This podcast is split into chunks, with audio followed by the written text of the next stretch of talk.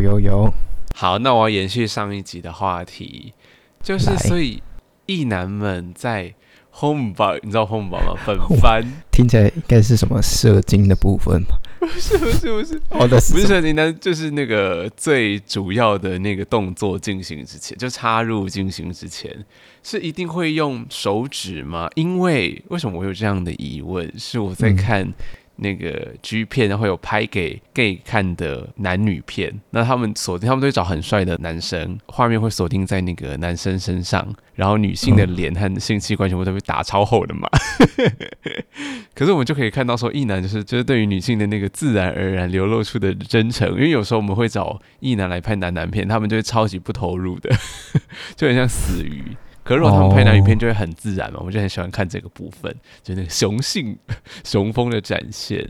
然后他们都好像通常会用两根黄金手指先帮女生来服务，然后女生就，呃然后就一直高潮连连这样。他那个本番的动作是手指的动作，还是之前的任何动作？是阴茎大插入的动作，但我想问说，在插入之前，是不是那个前戏会一定包含手指的部分？诶、我不知道一不一定诶。突然问这个问题，好像会揭露我的那个 所以就谢灵儿也行行事风格。我要怎么回答？我回答大在你捣鼓你的之前，呃，我有一些用上弯的手指进去，我会用那个我的关节 处理，指 烦指关节啊。就是对哦，所以男生对女生进行这个动作，是不是就像女生帮男生打手枪的感觉？对，其实我觉得是一样。但我有我有时候会听说，有些男生很不愿意做这件事情，就是诶，又是异男朋友吗？可能有，然后尤其是有嘴嘴巴的部分，就是男生有时候也会用，说对，男生有时候也会用嘴巴帮忙这样。很抗拒对但是他。们就觉得很很很脏或者臭臭的这样，他们就鸡鸡才脏吧？我才听过女生抱怨过鸡鸡才臭。对啊，我就想说，就是互相的吧，就是好像没你自己的就很脏，那、他们就是别人都要帮你，那你为什么不能帮别人？而且我听过最贱的一种，甚至是明明是你自己的鸡鸡，然后男生女生帮你服务完之后，然后你还不愿意跟女生接吻，因为你会觉得那里有鸡鸡味道，哦想说那不鸡鸡味道不是你的吗？这很奇这个很奇怪，对啊我不懂你们的，你们真的只想想着很我不我这样，我苏哎呢不会这样，，我不会这样，我会 我会用力的。用力的拥吻他。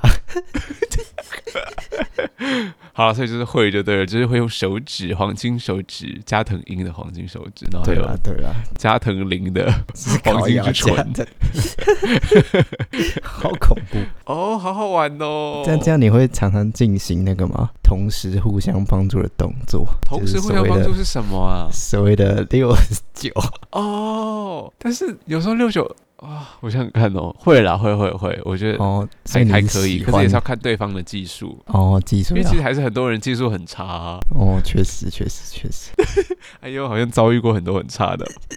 可我想说，你们自己是男性，结果还弄得那么痛，对啊，好这合理吗逊啊！！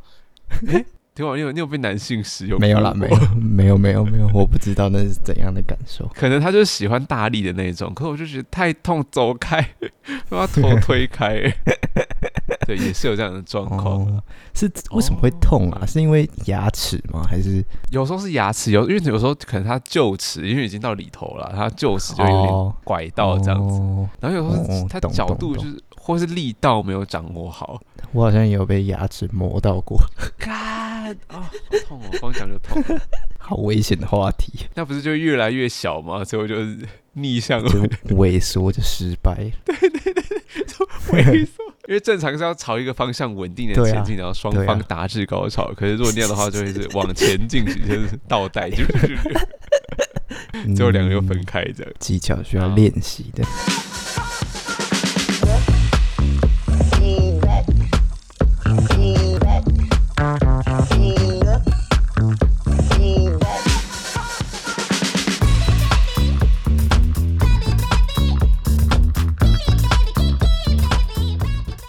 现在收听的是帝国大学台湾文学部，我们是两个来自台大台湾文学研究所的毕业生，文学硕士啦，毕业生听起来文学弱硕士。欸。哦，文学硕士，我是哆啦 B 梦，我是大雄炫灵，我们会聊跟文学、台湾文学有关无关的各种话题。希望能花式导览台湾文学相关知识与无知识。哎、离我们放长假还有几集啊？是不是快要结束了？放好像快剩一个月了吧？大家多不想录，且听多不录且珍惜台湾文学来。完全不想跟台湾文学赛有任何瓜，而且炫灵刚刚在录音之前还帮我安排了一个完全不想进行的录音。毕竟要看到老朋友和博成，直接说了我说吧，可不可以安排其他人上啊？我不想去台北录音，那就换主为了。专程看到啊没关系啦，我们还是我们还是很欢迎我们的流量明星，我们的海洋史达人，靠呃，博呀成学弟，口嗨后辈，一起回到我们的节目当中呢。好，那来讲一下海丰酒店了吗？来，这集跟上一集隔好久，都忘记这本书在干嘛。对啊，就一边复习，然后那个突然觉得有些角色好陌生。对，所以，但是我还是要先为本书平反一下啦。就是我上一集不是一直很期待说有一些冲突的张力可以发生对吗？对对，然后到这一次我们读的段落好像终于出现了。就上次我就说，嗯，很期待，然后还一次就会拉到很大的地方哦，就是区区的小部落，然后从小对抗政府财团的政商开发集团，就让我想到嗯黄汉尧的莫口之河，后面也会讲。嗯，然后这好像是我有印象以来吴明义第一次这么明确的把那个自然啊跟社会的冲突刻画出来，所以我就在想，嗯上次你不是有说，那到底巨人是什么意思？会不会就是这个意思呢？我猜不是暴雷哦，是如果我猜对的话，那就是很幸运，明义老师太逊，这样 我胜胜过吴明老师，就是他的套路被我猜到了。希望就最后。抗争输掉，然后最后一个巨人死掉，就象征着人类不再信奉大自然的神性了。那但我我希望我猜错，这样就证明作者还是比我厉害。哦，如果结局是这样，很难过哎。可是很合理啊。所以你觉得这本书变好看了吗？就比起读前前面三分之一，嗯，你可以先就是阐述你的意见。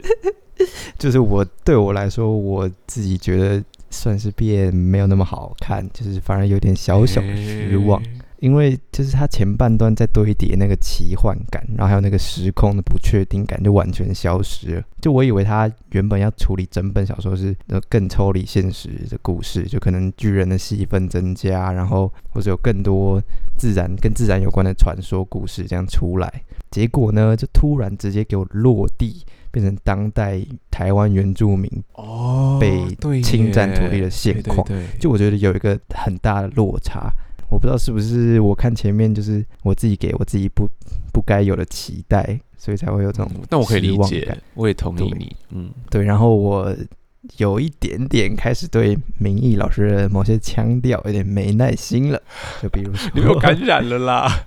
这一段，这一段就是我赢的一百四十六页，就是嗯阿乐和那个小美他们老朋友互相相见的时候，然后他是这样说：对阿乐而言，娇小皮肤白的小美是看似柔弱，性格却跟河蚌一样固执的台北女孩；对小美来说，阿乐是强悍、带点粗壮、皮肤蜂蜜色的客家女孩。哪里惹恼你了？这个他他一直重复出现呐、他连就是前面一开始男孩女孩就互相观察对方的那个视角，哦，男人，男人，对，就很像女人，女人。很像那种小朋友那种绘本，双向绘本这样互相看，形容对方的样子。就是我明明就会有一种故作幼稚的腔调，对对对对对，就是这种故作天真，我也有点不耐烦。你们终于懂我那种 看到大人装小孩腔调的感觉。看到这一句我就有点呃，好做作的感觉。可是他有时候又会是一个很有知的那个全能叙事者啊，像傅野对啊人对啊，巨人像观世音的啊，后面会再讲。对，可是可是讲故事的时候，有时候就又会有这种带有好像装可爱的、装天真、装童真的这种腔调，还是可以说明义老师的腔调非常多变多元。可可是，如果你硬要说，其实这两种腔调也都没有违背故事的主旨啊。就是说，要讲一个哦田园牧歌般的自然，呃部落的生活，你确实用这种幼稚的腔调好，像是是这样，总是比你像他在散文里头不断的引用谁谁谁的理论、妇科的理论 那种还要好，这种叙事者更讨厌。然后就是我觉得全能叙事者也还是没有离开他的故事想要经营的范畴啊，就是那个把那个大自然给人性化、神或神格化或意识化。嗯就好像也还是还可以理解，只是用到现在总不免觉得有一点走上骆以军的穷途末路，对，是腻哇腻的。好像蛮小腻蛮腻严重的那个批评。没有没有，只是腔调而已。但是故事整体还是很好看的啦，哦强算调好看吧哦，可能如果不是他的长期读者，突然如果是他第一本是看海风酒店，对对对对对，不会觉得腻。对啊，觉得还，可以但我目前觉得不是他最优秀的作品哦，嗯，对，我觉得好像还没有。有超越《复眼人》，或者还没有超越那个《睡眠的航线》。嗯嗯嗯，我没看过《睡眠航线》，但我觉得目前还没超过《敷衍人》哦，还有那个《单车失窃记哦，但是其实是是你的王哎、》，嗯，算是嗯。厉害然。后刚刚说到莫口之河，就是我我也是看到他被侵占土地的过程，我也是第一直觉就想到之前我们讨论过，他这个是骨干基本上是一样的，但是黄汉尧就是用非虚构和纪实的手法，然后又是主观的去写，就是一个呃算是研究研究者进入那个田野，然后开始跟着一起抗争这样的过程。然后吴明义的话就是。全虚构、全知观点去写，我就觉得黄汉尧他自己在他自己书里那个角色，就变得很像在吴明义小说中那个里面抗争的大学生，或是那个做调查那个小林的角色。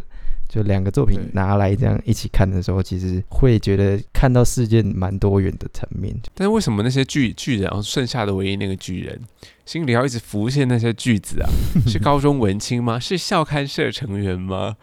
因为骆以军好像这样酸过朱佑勋，所以但就不明白那些意味不明的句子是为了什么？炫灵认为是什么？哦，巨人他就是一直有有出现说教的状况，然后我发现巨人之外，那个叙事者有时候也会跑出这样的状况，像两百零八页的说，因此就是他前面说了一大串人要如何理解一动物。大串骆以动物之间的关，对，然后讲完之后就说，主要是因此要理解动物的语言、推测与想象是很重要的。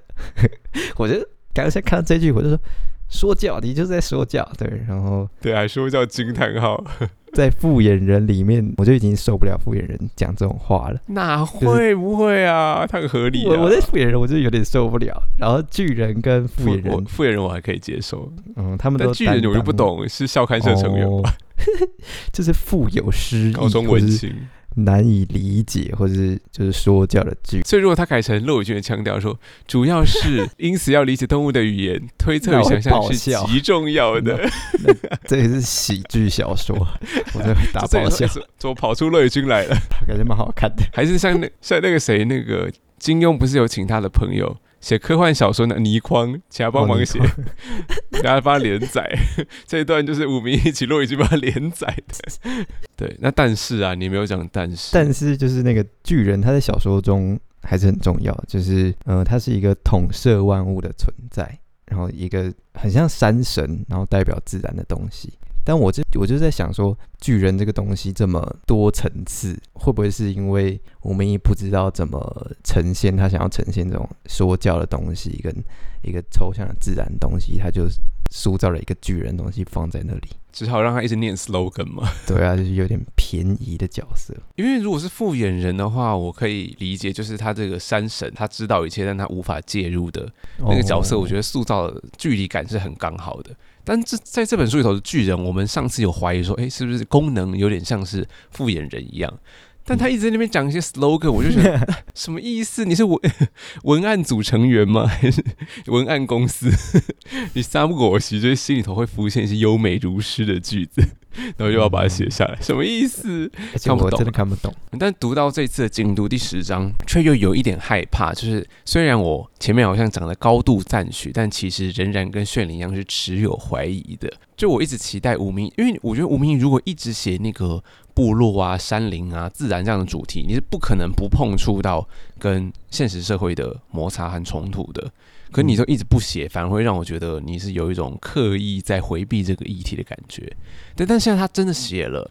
可是不免俗的，可能跟炫灵感受的很像，就是会不会也让文学，尤其是以往的无名义，是有那种如诗般忧伤嘛，就那个文学风格，必须从从天使队堕入凡间，让我们套散文大师骆以军的话，就是如欲望之翼里那个站在教堂塔尖往下眺望的天使，他往下一跳就跳入时间之中，从此有色身、有味觉、有噩梦、有性欲，能挤进烟味、咖啡味、人体臭味的小酒馆删节号，但同时也倒数计时，进入了有一天长度发臭、脸炎就是脸啊，脸炎成骷髅的慢速堕坏，骷骷髅不是炫灵吗？脸炎成炫灵的慢速堕坏。的，好坏，对，就是从无名义的神性时间降落到骆以军社会派的，骆以军不是社会派了，降落到社会派的人性时间里头了。嗯，呢对，这就是我刚刚前面说的那种小小失望的感受。既期待，然后又会很害怕，到底后面的故事会怎么发展，会圆回来，能不能够带回那个吴明义那个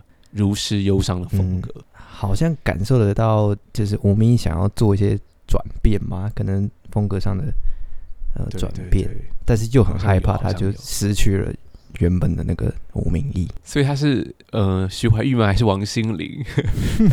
霍建华？就是你知道前面是当偶偶像歌手都要转型期，甜然后心呃哦，甜心教主，还有那个偶像剧明男星都要转型期，可是霍建华就转型失败，所以他会走向王心凌的那条道路。崩坏。对，还是就是一直没有找到自己更适合自己的定位，因为他基本功就是不够好，他就是杨是不会演嘛。丞琳那个道路，杨丞琳算失败吧，对啊，这是大变成失败武道高手。欸 我之前超爱他的，在他跳开始跳舞之前，我和我妹超爱跳取笑那支舞，我们在模仿超可她，怜哎他的表情很可怕，我真的是，哦天哪！超可怕。可是他就觉得要一味的用力才叫跳舞，对啊就是他的对啊武道哲学。他的表情还是他舞蹈的夫子精髓。超好笑。而且我很喜欢看这个两岸网友齐声讨伐，就难得有这么意见一致的时候，对于杨丞琳的好棒舞技。达成了统一的大业。还有最近来那个蔡淑珍的颜值，你知道蔡淑珍已经四十八岁了吗？四七真假的？哇塞，可以当阿妈了，可是她站在朱宣阳旁边，就是大家还是觉得很合理，就是很普通的姐弟好恋这样子。好恐怖。超强，而且她在金钟奖那一天，真的妆就是美到如诗忧伤，超好笑。妆很美耶。虽然看起来哦有一点点稍微僵硬，可是不至于像是注射了很多东西的那一种感觉。嗯，我就觉得怎么会这么厉害？这我我就看到豆瓣上的网友也在说，这出剧到底演了什么？就是有如浮光掠影。然后最让人纳闷的就是蔡淑珍到底施打了什么？那那个嘞 哎，他还说还比呃杨锦华和林心如之流还要就是保养的更好。哦那贾静雯是不是就略显那个失色？哦，但蒋欣文其实也已经够厉害了，而且我觉得她越老越美耶，对啊，她越沉越香哎，她白玫瑰耶，就是怎么会有？就是她完全展现出姐姐的魅力耶。就如果我是小，我是直男小鲜肉，我会觉得哇，这个太辣太正了吧？嗯，所以她老公才会爱上她，修杰楷。哦，对，她老公也是，我觉得会不会就是挑了小鲜肉老公，对啊所以一直会有那种哦少女少女激情。还是吸取了一些那个胶原我。觉得还是需要吸取一些胶原。你说从哪个管道摄取？是以后吗？因为我在重看那个猎人以后蚁王篇嘛，然后他的以后千和蚁的那个繁殖叫做。呃，摄食繁殖，就我吃下什么，我就会怀出有什么风格的的子代后裔，嗯 所以我是摄食吗？我是摄老公的 蛋白优良蛋白质吗？可怕。是不可怕了？好，就是我会想说，那到底这个写这个议题嘛？那你写议题头各方立场的人，这故事会怎么演变？还能不能够保有无名的那种忧伤美学？毕竟我们一旦决定要摄入现实，就很难再像舒淇一样把衣衣服一件一件穿回去啊，也跟政治网红 YouTuber 一样嘛，很难呐、嗯那条路又很难，嗯就多少就是三级片女性可能她的成就就停留在三级片了。那如果你一嗯旦决定这个网红 YouTube YouTuber 要谈政治，你就是要一脚踏入深水区嘛，你也不可能就是总都不弄脏裤子嘛。嗯那炫灵觉得呢？吴明义的这个决定让你感到害怕吗？怕的要死啊！我就真的有点不太喜欢他这样突然跳，跳太大了，就希望他最后一部分哦可以扭转回来。我我发现他有想要扭转，就是在那个你后面有说到第八章那边突然塞一个又富有诗意的一章，那边太怪了啦。对他就是我反而好像又想跳回来，但是就哇，真真的是在那个做什么激流泛舟这上上下下。其实他那可是他是在那张那个泛舟完之后，他才突然又开始写开发的事情，就是开发的冲突到达最激烈耶。嗯就所以我会觉得那一章是有一点短，但是他就在描述，比方说秀眼画眉的语言呐、然后三角石蟹萌的动作和巨人的心声，然后我搞不懂在干嘛。可是你呃跟后面第十章那个开发的冲突并置之后，就会感觉是作者给我们一个眼神，就是说后面有更大的破坏要来了，就张爱玲的名句嘛，所以让我们赶快看一眼这座岛上最后的纯真年代。还有秀眼画眉，还有三角石蟹萌和巨人，哎，会不会后来就是呃叙事者就没有办法再进入这个大自然的内心，就是扮演他们的叙事者了？嗯如果这样子的话，我就觉得，哎，那这个小说是有设计的、哦，就是前面我们还可以跟人类跟大自然还是天人合一共为一体的，但后来发现我们再也没有办法进去大自然，聆听到他们的内面声音了。嗯，就觉得哦，那这个就是建设和开发带来的破坏。嗯，从第一章到目前读到目前第十章，就是我们硬要讲的话，硬要强作解人，也很像是每个人成长的历程啊。就是写小时候的都努和玉子，然后你很会吴吴明义分析就用他那个擅长的田园牧歌的笔法。可长大了，我们就一定或多或少会在这个社会当中，就是受到一些磨砺和碰撞嘛。就是你不理政治，政治会理你的嘛那一套。所以在后来呃第第九和第十章那个扬起的尘土，还有竖立的烟囱，既然是社会所谓的现代化，哦、既是这个现代化，也是我们长大到没有办法回头的成人世界。所以如果我用这样的态度去读的话，就比较可以接受，就说哦，好了，那笔法也有不同，那好像就是人人生就是这样子。嗯，我我好像是从角色的成长感受到这件事情的，就是看到那个都努和玉子，就是原本叫秀子的哦，男小男孩小女孩重逢，重逢之后却不知道都努好像没有认出他，然后就是丝毫没有火花，这样就好像成为完全不一样的人。玉子就是为了生存，为了养活他的小孩，就好像不计一切代价想赚钱。但是都努就是还是为了部落理想去冲撞体制，这样我就觉得啊，这就是人生现实啊，梦想中的那种梦幻的爱情是不存在的。而且秀子明明有认出都努，对不对？他说一看眼睛他就知道了。他没有可是他是故意不上，对，故意不上前相认，而且把名字改掉。就改名字是很重要的事情嘛，我们之前有分析过嘛，文学当中的改名，他就是要换，其实跟我们现实人一样啊，他就要换，想要换一个命运嘛，所以他跟后嗯前面的自己做切割。嗯然后玉子想赚钱，想赚到，所以你还记得他有去哪里赚钱吗？去你说挖矿吗？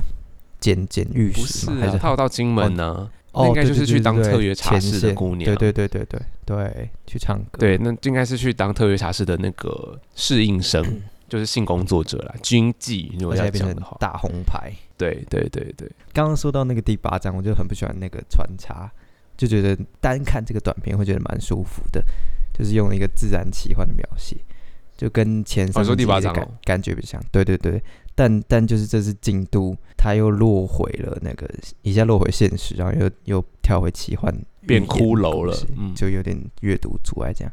好，那我开始继续批评然后，接着批评下去。好好就是好，另外一个我不太喜欢的地方，就是我觉得在正式开展开挖矿工厂入侵之前，就很像在读不同的角色介绍。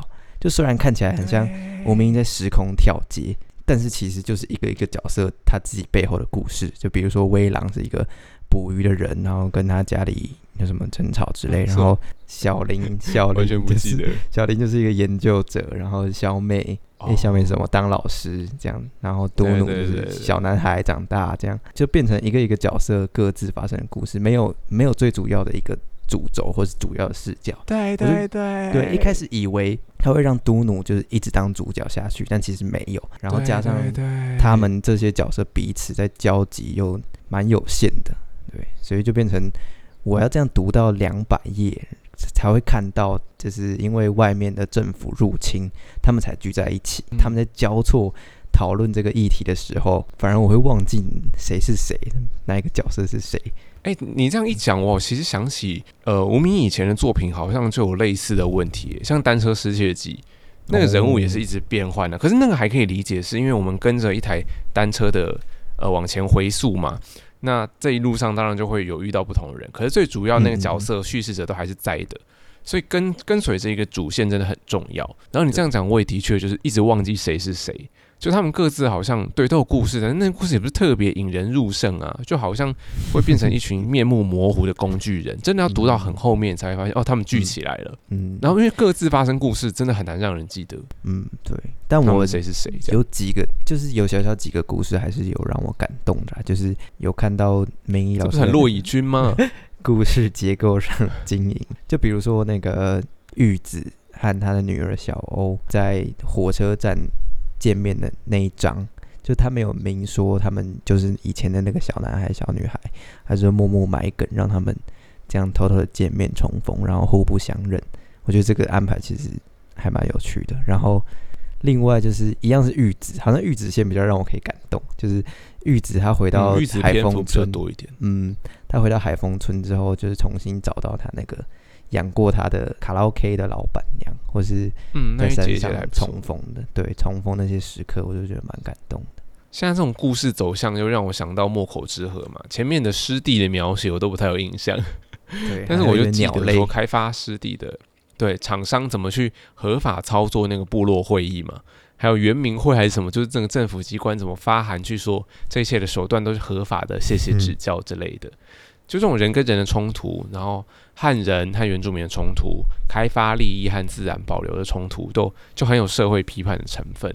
那至于无名义会怎么用小说来包装，就会让我很期待嘛。不过现在看来好，好像很快故事就会走向就已经决定要建设时代的海丰村，这个开发会成为一个继承的事实。那剩下的蝼蚁们，就其实也就是每一个我们哦，不只是书里头的角色，那还能够怎么活这样的问题。嗯，对，就是这个问题真的不是我们我们有办法解决的问题，现实中的东西。阿妈，嗯，嗯，然后现代建设就造成大家对部落未来想象的冲突这件事，就是已经是无解之谜。我比较想要部落冲突不是一个手游吗？对部落冲好像是哦，我好像有玩过。对，然后我比较想要知道是，如果是你的话，你觉得你会在这个抗争活动中扮演哪一个角色呢？我应该不会出现在小说里头不？我可能会落下来就说台湾就是烂呢、然后就一去不回，就跟现在一样啊。但昨哦天哈，我其实我去台北开会嘛，就是参加一个那个什么全国道路市区市区道论坛，然后就被嗯倡议界的提前辈提醒，他说当然可以批评台湾，但是不要沦为嫌弃台湾，不可以让别人都觉得你在 嫌台湾。然后我只能说。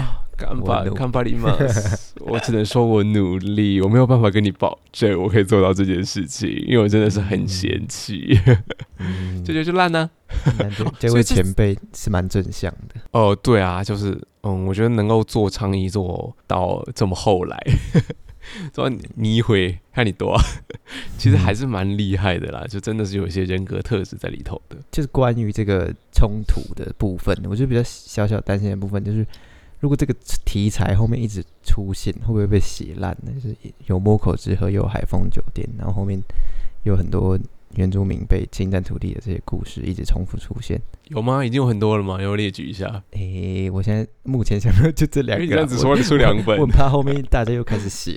对，反正就是，嗯，也许可以写干嘛不能写啊？可以啦，可以啦，就是傀儡花就可以写，亲夫子就可以写，佛间闲话就可以写，圣灵之诗就可以写。哇，已经一下就列举了四部读不下去的东西。哦，不知道是不是我的错觉啦，我就总觉得台湾文学好像不喜欢跟现实离太近，所以也不擅长处理社会的议题。就如果要处理的话，就文学总觉得不够带劲儿，就要把话说得很迂回，所以会有一部分作家就出走，干脆就用报道或议题的写作之类的非虚构来经营。就有没有觉得？不知道这是不是现代主义在台湾的遗绪？嗯，但我在想呢，会不会是文学这个定义在近百年来就是艺术性的艺术性为核心，然后 就是文学好像是现代一种主呃，你说现代主义那一套吗？对，就是文学可能对大部分的作家来说是一种画作或是舞蹈某一种艺术形式。那我就要挑战你的文学史知识喽，因为在日治好来时期和乡土文学论战时期，作为弱势方的台湾人都有写实主义的呼声啊。那我们这个时代其实也被朱友勋，诶你要反驳朱友勋吗？定义成是新一波的写实复兴 因为人人都来写台湾史。可是总觉得这个议题和文学美学之间，我不知道哈，有三个可能因素，就是是这两者本来就很难契合，还是作者不会操作，还是我们读者所期待的所谓文学就是容不下议题呢？就我不知道。对啊，所以其实不是说什么文学在近百年来就是以艺术性为核心吧，好像不太一定吧。哦，说欧啊，你要给我反驳我一下。对，我在想啊，我可是我觉得应该是本身这种议题，就是社会性的东西，真的蛮难跟艺术这个东西合在一起。然后文学这个定义就会一直在这中间漂移。但是你说，你看中国文学那个现实主义，然后你看日治时代的那个左翼文学，看一杆秤子斗闹热。哦，那种 也好，就是这个传统是一直存在在台湾文学内部的啊、那为什么今天我们在看的时候会觉得是替吴明义担心的？哦，应该不会很难契合，是一直文学里头一直有这一支强劲的脉络在里头、啊。当代的作家不会契合了，就是不会做这件事情了吗？是你讲的哦，我没有这样讲。吴明义老师他认为您无法把它契合在一起，但是我现在想到的是，因为我们之前读过的写实主义那些日志时期的作家们，他们写的东西都是比较短、比较小的故事，可能像是嗯只有木瓜树的小镇，或是这种就是小小短短哦篇的故事幅有关一。一下就结束。可是当代的这些作家好像想要处理很大一个事件，嗯，比如说对，就是整个光电被被入侵这样的事件，或是水泥厂，就是海风酒店里面这样水泥厂想要脉络化，是不是？对，就是很好像很完整的后果要写的很清楚的。嗯，又加上他用全知视角，然后呢，就他们有点就掌握不住啦，就掌握不住啦。我就觉得他们这事件太大了，就像傀儡花也是啊，但是整个历史事件，你就想要用一个小说整个包装起来，我觉得难度就非常大所以是。作者太贪婪的关系吗？贪婪嘛，也许是多嚼不烂。因为这个时代的大家好像就很急切的想要挖挖回台湾史，建构那个消失的台湾史，所以就变成嗯也不是说贪婪，就是大家很很急迫的想要拯救，或是可如果他没有那个能力，他却去做这样的经营，不是就会变成失败的作品啦。对，就是贪婪像了吧？是傀儡花，我现在只敢讲特定几本。你骂过了，可以从现在拿出来骂一下。对对对对对，不要再新增。所以你就你觉得大部分像我像我觉得社会大部分的问题，就是因为就是不好好的避孕嘛，还有不开放堕胎，嗯，就是没有办法把问题扼杀在那个胎盘里头。所以你觉得文学大部分的问题，是因为这些作者都太急于或是立志于要呈现一个长篇的作品吗？不肯好好的操作短篇作品吗？你的意我觉得思是？我觉得好像可以这样解释，就哦，因为好像有一种说法是，台湾的短篇小说的艺术成就真的是很高，可是长篇好像还要再努力、再加油。你说在国际上的那个名分嗯，好像可以这么就，或是华文世界，哦，嗯，嗯，就台湾的短片是很有口皆碑的，口碑载道的。搞不好台湾人就适合写短小精悍的东西啊。但是吴明义至少在前面那些长片里头是还蛮让我满意的啊，哦，哦所以我还是觉得他把那个议题带进来的这个部分。是还要好像要再我们要再练习、再努力、再加油嘛？嗯，好，就我是很喜欢吴明义写那个抛弃玉子母女的那个男的，就很爱用那些来自台北的词汇假鬼假怪啊，不管是社运青年也好，知识分子也罢，就是社后不理的渣嘛。那借着吴明义的手写出来，就觉得很批判，因为他就是在学院里头的人嘛。然后又因为我从小到大就听过很多这种鹅烂人的鬼故事，就觉得非常可信，就会把这些你知道学院的术语啊、学院的用语、这象征资本转化成他的约炮资本这样子。那炫灵对各种在知识分子作家笔下出现的知识分子的丑态、丑陋的角色，有什么感觉吗？我觉得，嗯，我我其实没有这么厌恶这种角色，我觉得好像可啊以理解，就是理解他们，哈，就就是没办法理解法太宽泛了吧？他们就是没办法心也太……那为什么不就带套？所以没办法，什么意思？就不负责任的渣男呢、啊？就想内射完之后就跑走。哦哦哦，我没有，我刚刚在想的是那个知识分子踏入部落，然后没办法融入部落，然后想要指教部落那种、不入姿态。对，但是那个，而且因为我发事后不理，当然不行，一定要戴套啊。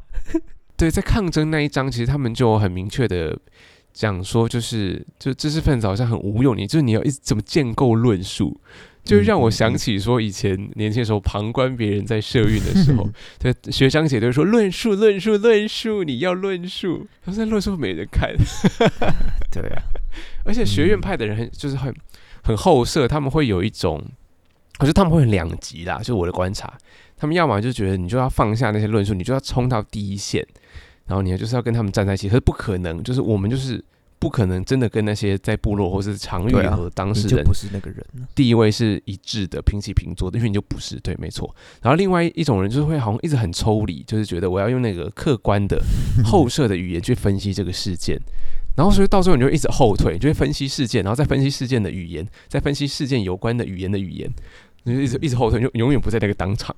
嗯可要怎么平衡？你既要永远在当场的那个焦虑，和你要过度抽离，说你要一直后射的后设的后射的后设的后设，无穷后设的研究的研究的研究的研究。我不知道这这是好好难哦。对啊炫灵有没有好？炫灵是好社运咖吗？啊，你也不是。我不是还，是要邀请陈维霆 来，分享。这是他的性骚扰哎，。那另外一个社运领袖是什么？就是零九万的那个副秘书长呃。发言人哦，不是，他现在已经那个改换职务了，对他也要请他来学长来跟我们分享一下，圆形眼镜从，社运青年到找到社会位置的那个 林非凡是什么？对啦，非凡哥啦。好了，那这边嗯纯粹是我的猜测，就是第二百八十六页，就说他也不明白是否会有进化的可能。虽然村子里头就有两间庙，教堂一间庙，我在想说，是不是台湾就没有什么普遍的信仰？所以一旦文学里头出现庙或是教堂，尤其是教堂，就常常在讽刺哦。呃，如果是民间信仰的话，它正面就是塑造这个台湾的性、台湾本土性，那负面就是讽刺迷信啦。那我为什么会提出这样子的假说 （hypothesis）？教堂假说。也是是 舒畅的那年在特约茶室，就是有一个连长啊，那这个连长就很爱拿那个基督像这边神神叨叨，然后也敬军中乐园的姑娘们，就是秀子 远之，但是仿佛作者化身的这个副连长这个角色，他就很游刃有余的呃穿梭在弟兄和姑娘中间。然后那本小说书上有一个自序，就是一篇散文当的自序，序就是叫做另一座教堂。那这个就是指说特约茶室就是它的教堂，那里头是战地马祖这个很特殊的时空环境底下，人性散发出的神性，所以它的对照就是那个反而那种有形有体的宗教信仰、善恶分明之类的教条，在那个复杂的世界里头是不管用的，就要凸显一种救赎的不存在。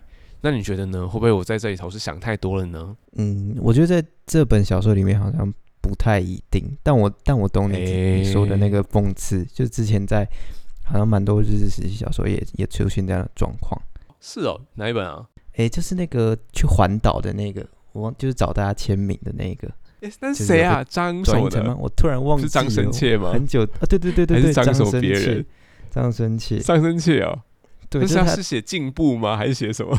对，就是同时批评那个民间的信仰。他他在他原本的那个原文里面应该是在批评吧，但是后来就是到我们当代，却要把它拿出来，日本殖民台湾时代的知识分子，日本时代的知识分子都是很爱批评那个啊，就是台湾人的愚昧无知奈何也批评过啊。可是我觉得又会很矛盾是，现在台湾性又要从里头去建构，对，啊对啊，对啊又要从那些被那些知识分子当成是迷信的东西头去建构。对啊，对你刚刚讲的，我就是想到这个，嗯，但海丰酒店这个里面就是有两两种我看到不一样的部分，第一个是就是一段那个山中老夫妇他们要去教堂礼拜的情节，就有那段就对那个教堂的描写就是非常神圣庄重，有光洒在什么有点 有点有点长霉的那个屋顶，然后透透光哦，进到那个教堂里面，就反正就是充满神性的那种感觉。然后那个玉子也是一边在那边祷告，然后一边回想他自己的经历的过程，就好像重新的获得，就从这个教堂，从这个祷告过程获得能量。